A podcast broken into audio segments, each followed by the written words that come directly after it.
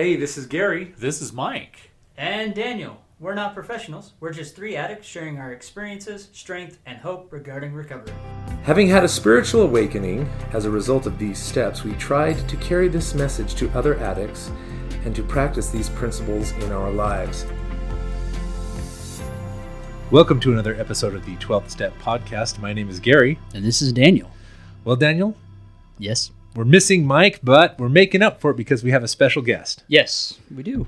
Uh, tonight we have joining us Shane, who is our mutual Therapist. therapist, Yeah. friend, benefactor, guide. And we we've had multiple uh, you know, individuals reach out and ask us to bring him on, which he's been on before. Um, so we're bringing him back on. We're glad to since have him Mike back. is not with us this evening. I appreciate the opportunity to be here. Um, never ever wondered what it might be feel like, what it might feel like to fill Mike's shoes, but it's a scary thought. Well, Well, I hadn't had that thought until now, and I don't think I'm going to thank you for it. well, guys, we're Yes. going we're going to address. We've had a couple of our listeners reach out and and uh, give us some really good questions and uh, different topics for discussion. Yes. so we thought we would invite Shane to kind of weigh in on some of these things, and so we're going to go ahead and get started with one. okay. All right. The question reads as follows I know I messed up with my wife due to my addiction. It's been two years since I've had any issues, but when is enough enough? When does she stop continually holding it over my head? That's Well, I mean that's a that's a rough one. Like uh, that, there's a lot to unpack. there is. I mean, the the first question I would ask is like, how long has been he been acting out? You know, has it been 17 years and he's expecting her to, you know, be happy in two? Uh, Well, yeah. Well, and there's, like I said, there's a lot to unpack. Yeah. um, my first thought, the first thought that came to my mind is, you know, when is enough? Well, The, the question that comes to my mind is, well, how long does it take? I says, well, it's going to take the as long However- as it takes, right. you know. And there's a lot of factors that are coming into it that need to be considered. I mean, I think about what kind of work are you doing? How is that showing? What kind of work is she doing? What kind of work are you guys doing together? You know, Yeah. uh, the, like I said, there's a lot to unpack.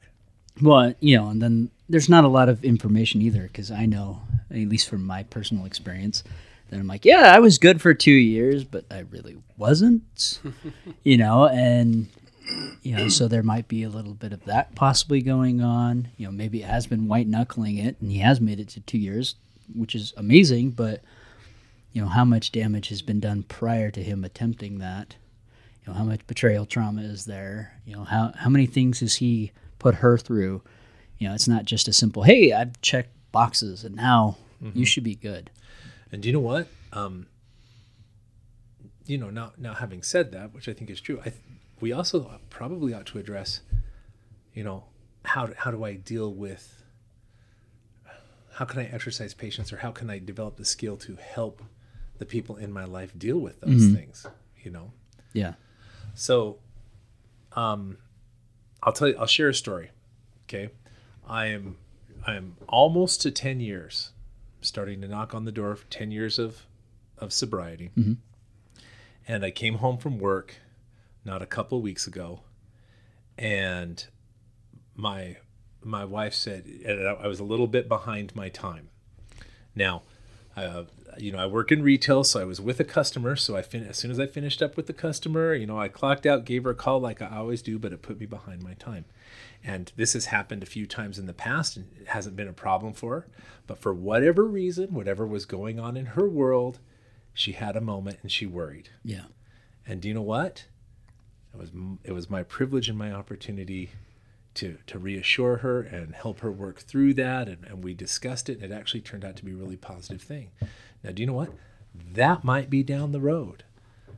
Uh, you know, I could be I could be into this 20, 30 years, and something might come up, and I still need to be willing to go through that process with her.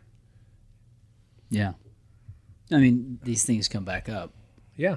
So, I mean, I'm not in a situation where I can experience those things, but you know, moving forward, I hope with my my next relationship that I won't have to repeat those mistakes. But even then, you know, things ha- things happen. I mean, like with my kids right now, I'm having to rebuild that relationship, and those these things still come up. Like, mm-hmm. things will be moving fairly well, and then something will trigger them, and then they they pull back, and I have to wait until they will come talk to me or, or want to re-engage with me. Mm-hmm. So I think it's it's kind of you know similar where there must be something going on where she's not feeling safe mm-hmm. or it's triggering to her so she's you know bringing it back up. Mm-hmm. Uh, mm.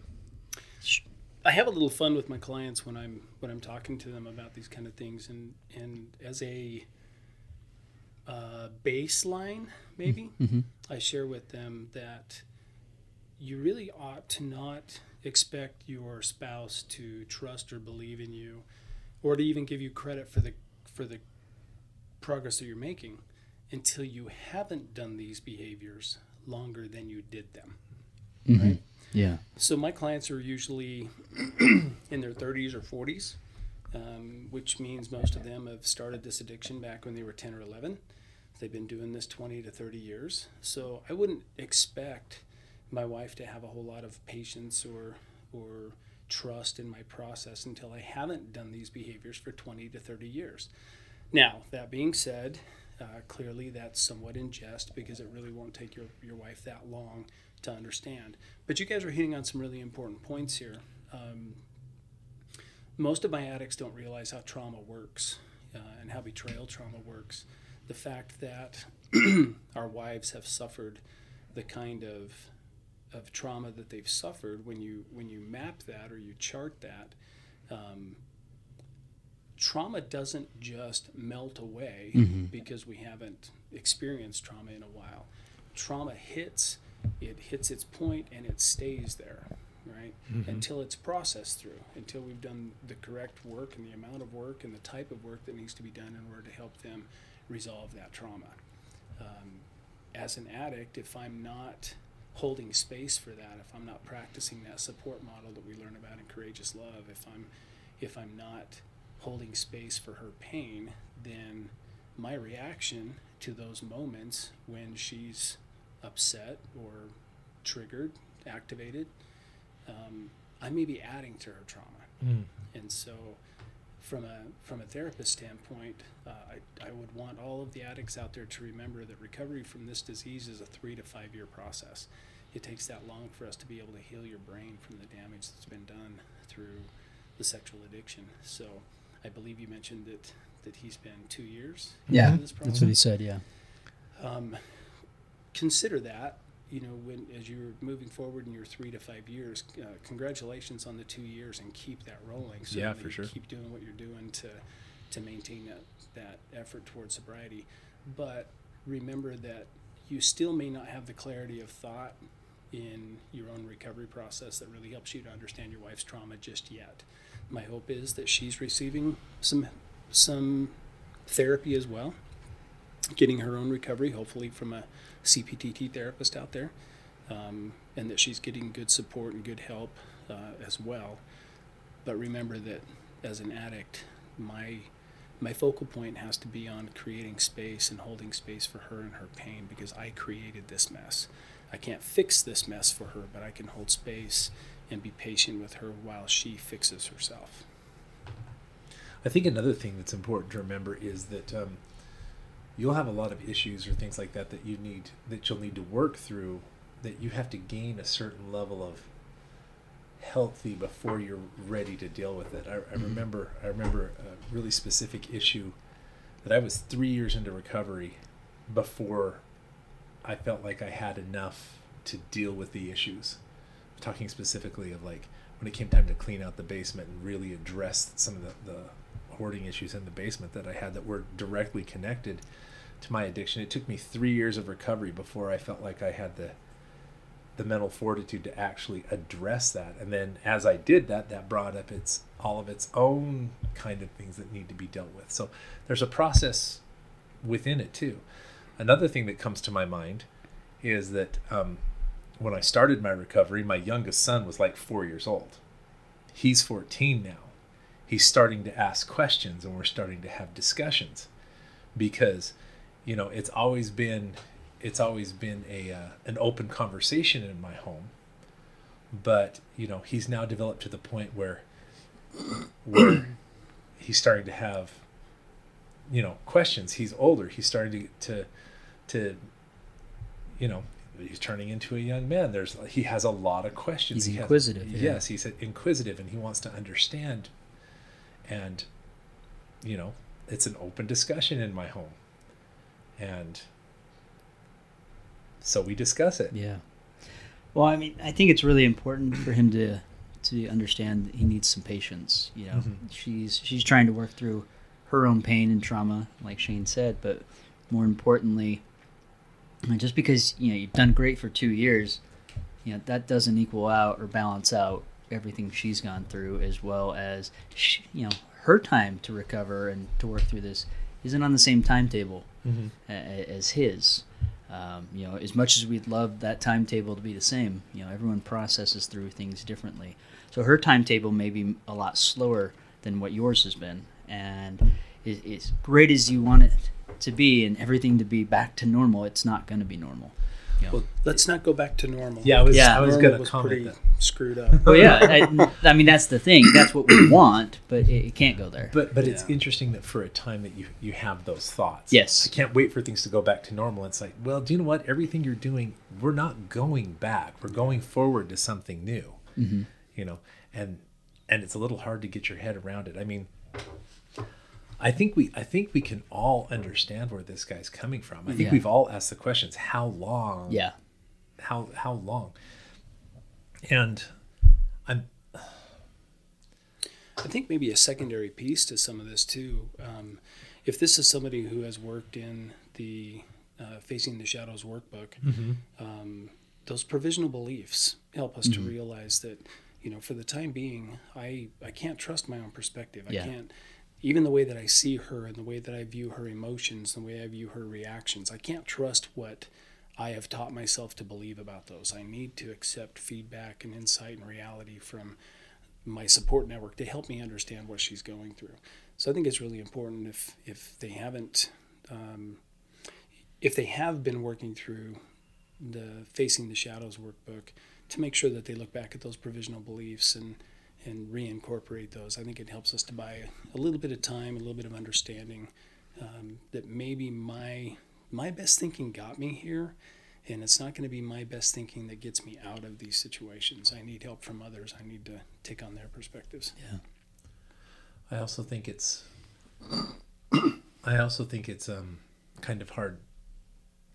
It was really hard for me initially to get my head around the idea that when my wife would come and want to process with me her pain, it wasn't an attack on me, it was Yeah. about what she was feeling. Absolutely. Even though initially it might look like or feel like it was it was an attack on me.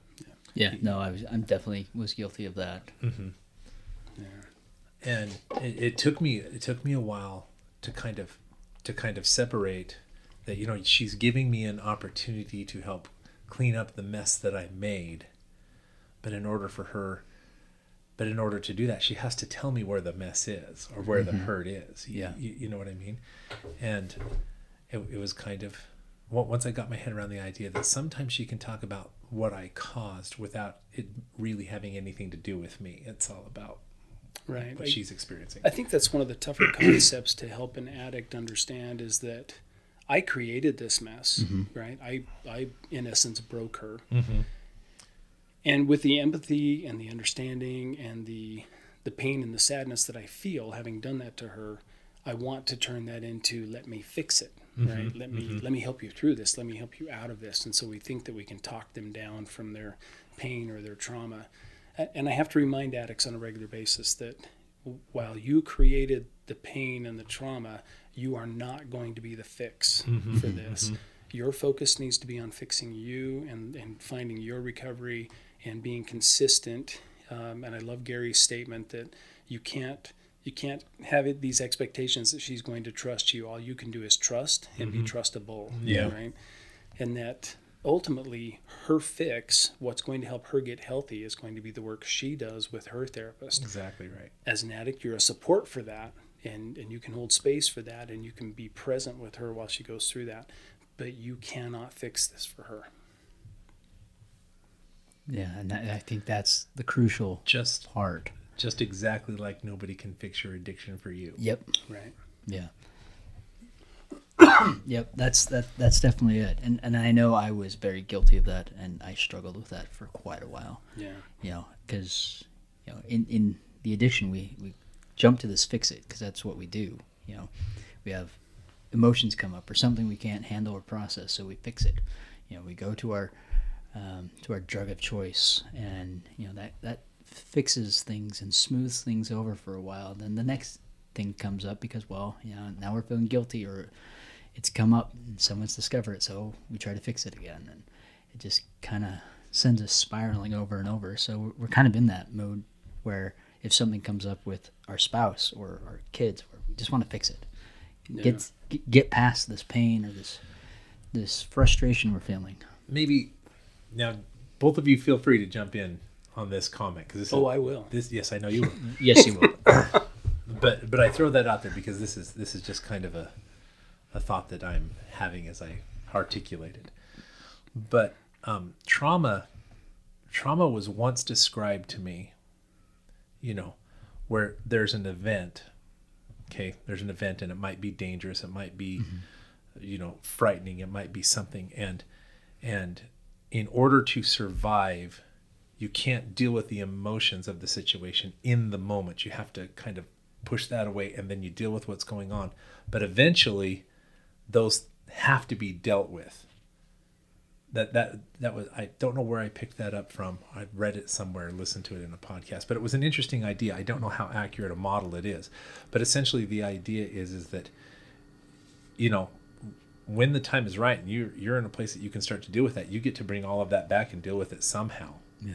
you know in order before before you before it's actually resolved. Something that I kind of use to kind of help in my own mind picture it is uh, trauma is like a lightning strike on, on the beach, where it's just like really quick, it's there, and at the surface level it looks okay and it's over, but when you start digging down, you see all the little tendrils of that's now turned into glass. It's dug down through the sand, you know, and you have to deal with all of that, you know. I think that um, it's it's easy to forget, and I spend a lot of time talking with addicts about um, what we call the window of tolerance. Every person has uh, a window of tolerance that allows them to deal with the ups and downs of life, and and where that comes from. There's a nice, pleasant drawing that goes with it. It'll be hard for me to draw that for you on a podcast, but. Um, that baseline is where we tend to try to stay, knowing that the highs and lows of life will move us off that baseline from time to time.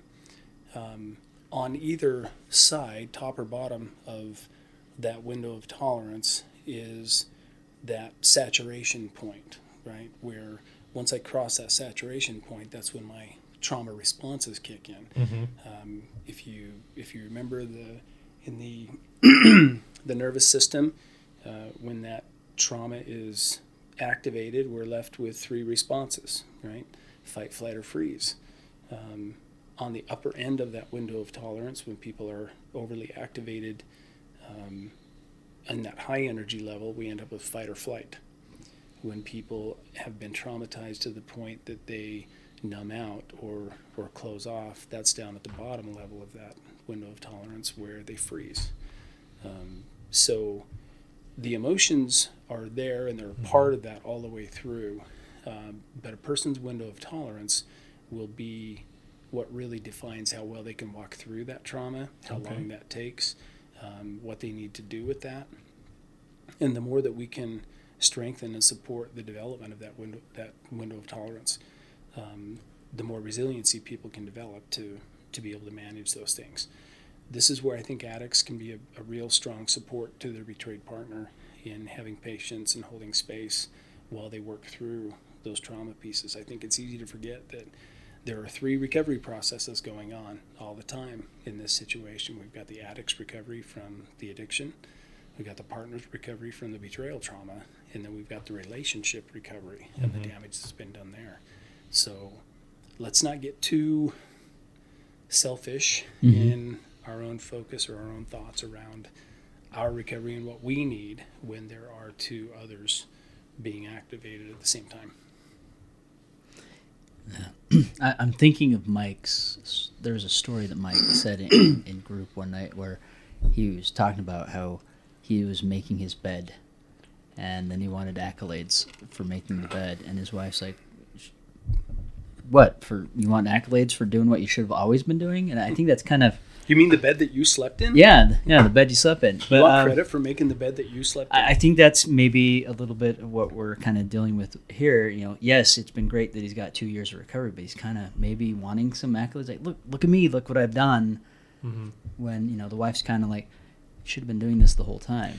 which is great. I mean, we all appreciate being acknowledged for the good work that we're doing and, Yeah. and the things that are happening. But we also have to balance that. And this is, you know, again, this is an addict struggle. Yeah. Finding balance. Uh, addicts have a tendency to do everything in excess. And so we're constantly finding balance. It, it's going to be important sometimes to give yourself that pat on the back and not expect others to see or, or notice or give those accolades. You may have to do that for yourself at times. Yeah, or, or you know, twelve step. I mean, that's that's a great place. Um, you know, I quit relying on my ex to do that. You know, getting those tokens, those chips, are you know, they mean a lot. Yeah. and you know that's kind of an accolade. Let alone you know, there's guy individuals there that are going to be like, man, that's great, congratulations. So you can get that in a different way. Do you guys, you guys ever noticed that sometimes, sometimes I would reflect and I think, hmm, I'm doing a little bit better than I think, but it's in a way that I didn't think that I would. you know what I mean? Yeah. It's like, oh, so I don't know. it's interesting as we get into our advanced groups, um, our Stage 2 group, our Stage 3 group, um, working through the Recovery Zone workbooks, how many times we refer back to reminding addicts when they first came into my office, their their mindset around sobriety was, I just need to stop looking at pornography and masturbating, Right. Yeah. right? And how much deeper that process goes when you get into stage 2 and stage 3 Yeah, and we'll sometimes joke and laugh that you know there was a time when you thought this was just about giving up porn and masturbation Mm-hmm. now you're really realizing the the far reaching tendrils if you will Yeah. that go throughout the the course and history of your life and and even catapulting you forward Yeah, it's way more than just ceasing the behavior. yeah. right Well, I mean, in my own my own life, you know, it what that's what I thought coming in. Oh, yeah, that's it. No, I had to dive in, and I've had to work on my you know my abuse from my childhood, and you know a bunch of other things that just was underneath. You know those roots, those tendrils that were just feeding my addiction that I was avoiding and running from. well that would be another invitation to this this listener who who sent us in this question um, two years of sobriety is wonderful and i applaud you um, but but don't stop there Yeah. right keep digging keep looking in because there are deeper issues and deeper pieces that you may not know completely how they're affecting you and your interaction with your mm-hmm. spouse right now there may be still that work for you to do in order to help keep her safe Yeah, And I think it's also very fair to say that you know keep going because your recovery will look very different even in another six or twelve months. right You yeah, know? or even a year from now. Yeah. Yeah, Well, before we wrap it up, there's just one thing I want you to do. You've used a phrase a couple times, Shane, that I really, really like, and it's not one that we've used on the on the podcast before, but I like it. I just want you to kind of explain explain it a little bit. You, you, you kept using the phrase "hold some space for." it." Oh. You're gonna have to hold some space for it. So just kind of clarify that a little bit. I, Sure.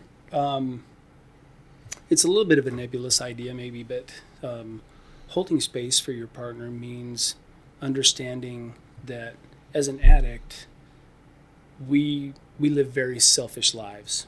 Our thoughts and our feelings and our experiences are all about what makes me feel good in the moment yeah, in recovery, we learn that while my, my recovery process has to be just as selfish, I have to do this process for me. I can't do it for my wife. I can't do it for my church. I can't do it for my family. I can't do it for my friends. I have to do this recovery for me. A big part of doing that recovery for me means understanding the importance that she plays in my life. And holding space means recognizing the damage that I've done, how I've created this hurt and this harm for her, and that I now need to be a safe space, a safe place for her to be able to talk about it, for her to be able to emote, for her to be able to share, for her to be able to break down, um, throw fits if she wants to, or stomp her feet, or yell and scream without me negatively reacting to that. Mm-hmm. Holding space means I understand that I created this mess in you, and I'm going to be that safe place for you to be able to share it and process it and walk through it. I hope that helps. Yeah. Yeah. I like that. Give it a go. Practice. Yes. Definitely practice it. All right. All right. We're out of well, time. we're out of time. So thank you so much for joining us. This is Gary saying, do the next right thing. And this is Daniel saying, find the humility in your recovery. Got anything to say, say or say, Shane? Hey, I'm just happy to be here. Thanks Just for inviting Save me. some space for it. Thank you for listening to the podcast. We would love to hear from you. If you have any questions, thoughts, or concerns, or have any suggestions for future episodes, please contact us at 12th Step Podcast at gmail.com. That is 12th Step Podcast at gmail.com. As a fellowship of recovering addicts, Sex Addicts Anonymous offers a message of hope to anyone who suffers from sex addiction. Check out saa-recovery.org.